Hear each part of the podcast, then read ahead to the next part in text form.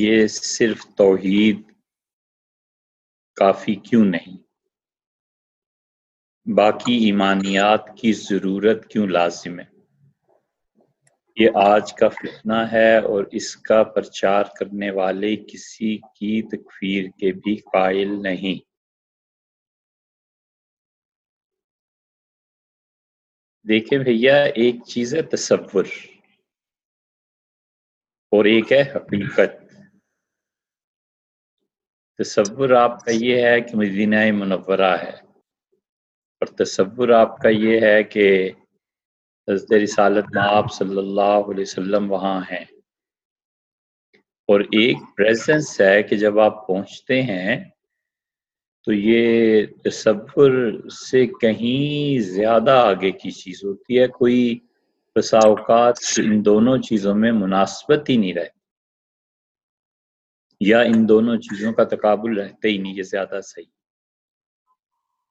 ایک اللہ تعالی کا تصور ہے کہ خدا ہے، بس ٹھیک ہے۔ اللہ تعالی میرے گھر میں ہے، ڈرائنگ روم میں ہے، ذاتی حیثیت میں ہے، میں خدا کو مانتا ہوں۔ تو یہ ایک تصور ہے، حقیقت نہیں۔ حقیقت یہ ہے کہ آدمی اس تصور کے لوازمات کو بھی پورا کرے۔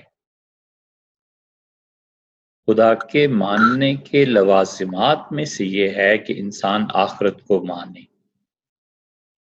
اب آپ اس آدمی کے متعلق سوچیں جو کہتا ہے کہ میں خدا کو مانتا ہوں لیکن قیامت کو نہیں مانتا۔ تو جو نہیں مانتا خدا کو اس میں اور اس میں فرق کیا ہو گیا؟ کیا نقصان ہے؟ بھائی ایک آدمی نے خدا کو نہیں مانا اور وہ ظلم کرتا ہے جو کچھ بھی کرتا ہے، اور ایک آدمی خدا کو مانتا ہے، اسے ماننے نے نفع کیا دیا؟ نہ مانتا۔ مرنے کے بعد اس نے بھی مٹی میں مل جانا ہے، اس نے بھی مٹی میں مل جانا ہے۔ آخرت کا اگر کوئی وجود نہیں ہے، تو خدا کے ماننے کا فائدہ کیا ہوا؟ ایک آدمی یہ اللہ کے ماننا، جو اللہ کے ماننے کے جو لازمی چیزیں ہیں، لوازمات ہیں، ان میں آخرت لازمی ہے۔ اگر کوئی آدمی آخرت کا قائل نہیں ہے، مرنے کے بعد دوبارہ زندگی کا قائل نہیں ہے، تو پھر اللہ کو ماننا، نہ ماننا دونوں برابر۔ فرعون اللہ کو نہیں مانتا تھا۔ جو ظلم اس نے یہودیوں پہ کیا، سو کیا۔ ایک آدمی اللہ تعالی کو مانتا ہے، اس کے باوجود وہ ظلم کرتا ہے، تو اس کو نقصان کیا ہے؟ دنیا میں لوگ برا کہہ لیں گے، اسے پرواہی نہیں۔ اللہ تعالیٰ کو ماننے کے لوازمات میں سے ایک چیز آخرت اور دوسری رسالت ہے۔ اگر ایک آدمی خدا کو مانے اور زندگی اس کے مطابق نہ گزارے جو اس نے کہا ہے، اللہ نے کہا ہے، تو پھر اللہ کو نہ مان کے کیا کر لیا اور مان کے کیا کر لیا؟ ایک آدمی کہتا ہے، یہ والد ہیں اور والد کو عملاً وہ نہیں مانتا ایک بوڑھا آدمی گھر میں رہتا ہے، زندہ ہے تو زندہ ہے، انتقال ہو گیا تو چلو جنازہ پڑھ لیں گے۔ تو والد کا اس کی زندگی پہ کوئی اثر نہیں پڑتا۔ بالکل ایسی، اللہ تعالیٰ کو ماننے کے لوازمات ہیں۔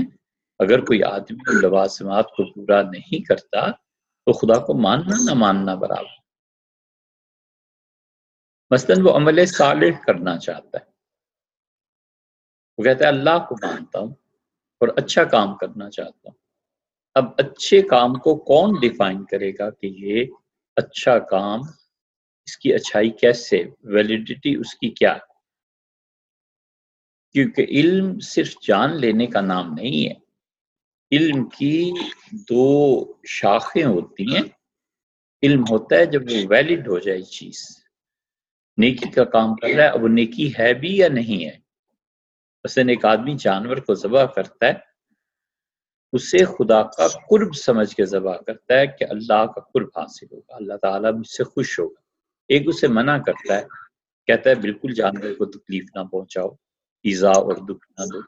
اب ان دونوں میں فرق کیسے کریں؟ گے دونوں اللہ کو مانتے۔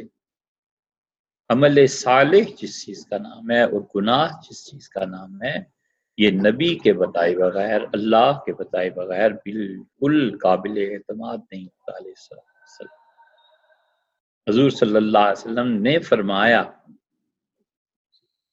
کہ جانور کو ذبح کرنا دس الحجہ کو اللہ کا قرب دلاتا ہے۔ اور عمومی طور پہ اسلام کا مزاج انہی سے یہ ثابت ہے کہ شکار کو اتنا اپریشیٹیبل نہیں کون فرق کرے گا؟ دوسرا کہتا ہے کہ شکار اچھا ہے، اللہ کو مانتا ہوں۔ اور یہ جو تم ہر دس الحجہ کو کرتے قربانی، اس کو نہیں مانتا۔ اور فرق کیا رہا؟ اس لیے عمل صالح اور گناہ سے بچنا یہ نبوت کے بغیر ممکن نہیں۔ اب مثلا دیکھیں آپ عیسائی، ہمارے ہاں ان کا ایک طبقہ ایسا ہے جو اپنے کزن سے شادی کرنا حقیقی بہن بھائیوں کی طرح سمجھتے ہیں، بہت برا مناتے ہیں۔ وہ کہتے ہیں کہ پھوپھی ذات، چچا اور ماموں اور خالہ، ان کے بیٹے بیٹیوں کی شادیاں، یہ تم کیسے انسانوں سے جائز قرار دیتے ہو؟ وہ کس نے ناجائز کیا تھا؟ نبوت کی عیسیٰ علیہ السلاۃ والسلام کی جو باقی چیزیں ان میں چلی آتی ہیں، ان میں سے ایک یہ کہ وہ اس کو جائز نہیں سمجھتے۔ حضرت رسالت معاف صلی اللہ علیہ وسلم کے دور میں اللہ تعالیٰ نے اس کو جائز قرار دیا۔ ہم یہ تو نہیں یقین سے کہہ سکتے کہ حضرت عیسیٰ علیہ صلاۃ والسلام نے اسے ناجائز قرار دیا تھا۔ ممکن ہے بعد میں کسی نے تعریف کی ہو۔ ہمارے پاس اس کا کوئی ثبوت نہیں، نہ تعریف کا، نہ اس کا، اس لیے کہ یہ تو ریسرچ کے قابل ہے نا چیزیں۔ بہرحال ان میں یہ چلا آتا ہے۔ اب عمل صالح کیا ہے؟ نکاح کے لیے ان سے اجتناب کرنا یا نکاح کر لینا؟ عمل صالح کیا ہے؟ اس کا تعین کون کرے؟ تو اللہ تعالی کو ماننے کے جو لوازمات ہیں، اگر کوئی آدمی انہیں نہیں مانتا تو اللہ کو مانتا ہی نہیں ہے، وہ تو ایک تصور ہے، بس حقیقت اس کی کچھ نہیں۔ اسے زندگی کے ہر قدم پہ اور ہر دن جو رہنمائی کی ضرورت ہے نا، وہ کہاں سے ملے مثلا ایک چھوٹی سی بات آپ دیکھیں۔ بظاہر یہ چھوٹی سی ہے، لیکن اس سے جو فرق پڑتا ہے انسان کی طبیعت پہ، وہ کتنا بڑا ہے۔ اللہ تعالیٰ نے فرمایا کہ سب بحمد ربک حین تقوم۔ اور اپنے پروردگار کی تصویر اور حمد بیان کرو جب تم کھڑے ہو۔ جب تم اٹھو۔ کہاں سے اٹھو؟ کہاں کھڑے ہو؟ اللہ تعالیٰ نے ایک جملہ کہہ دیا کہ ہین تقوم جب تم اٹھو۔ مفسرین اس کی شرح میں لکھتے ہیں کہ جب تم سو کے اٹھو، تو کسی بھی حال میں ہو، پہلا جملہ جو زبان سے ادا کرنا ہے وہ یہ کہ سبحان اللہ و بحمد اس کے بعد اٹھے، وضو کیا، نماز وغیرہ، غسل، جو بھی کرنا ہے۔ لیکن خدا کہتا ہے کہ جب تم اٹھو تو یہ پہلا جملہ جو تمہاری زبان پہ ہونا چاہیے، سبحان اللہ و یہ کون بتائے گا؟ یہ قرآن بتاتا ہے۔ قرآن کس پہ؟ لازمی بات ہے کہ حضرت رسالت معاب صلی اللہ علیہ وسلم کو مانے گا تو کوئی قرآن مانے گا اور ان کے پیچھے حضرت جبریل علیہ السلاۃ تسلیم کو مانے گا تو مانے گا نا۔ یہ سب چیزیں آپس میں مربوط ہیں۔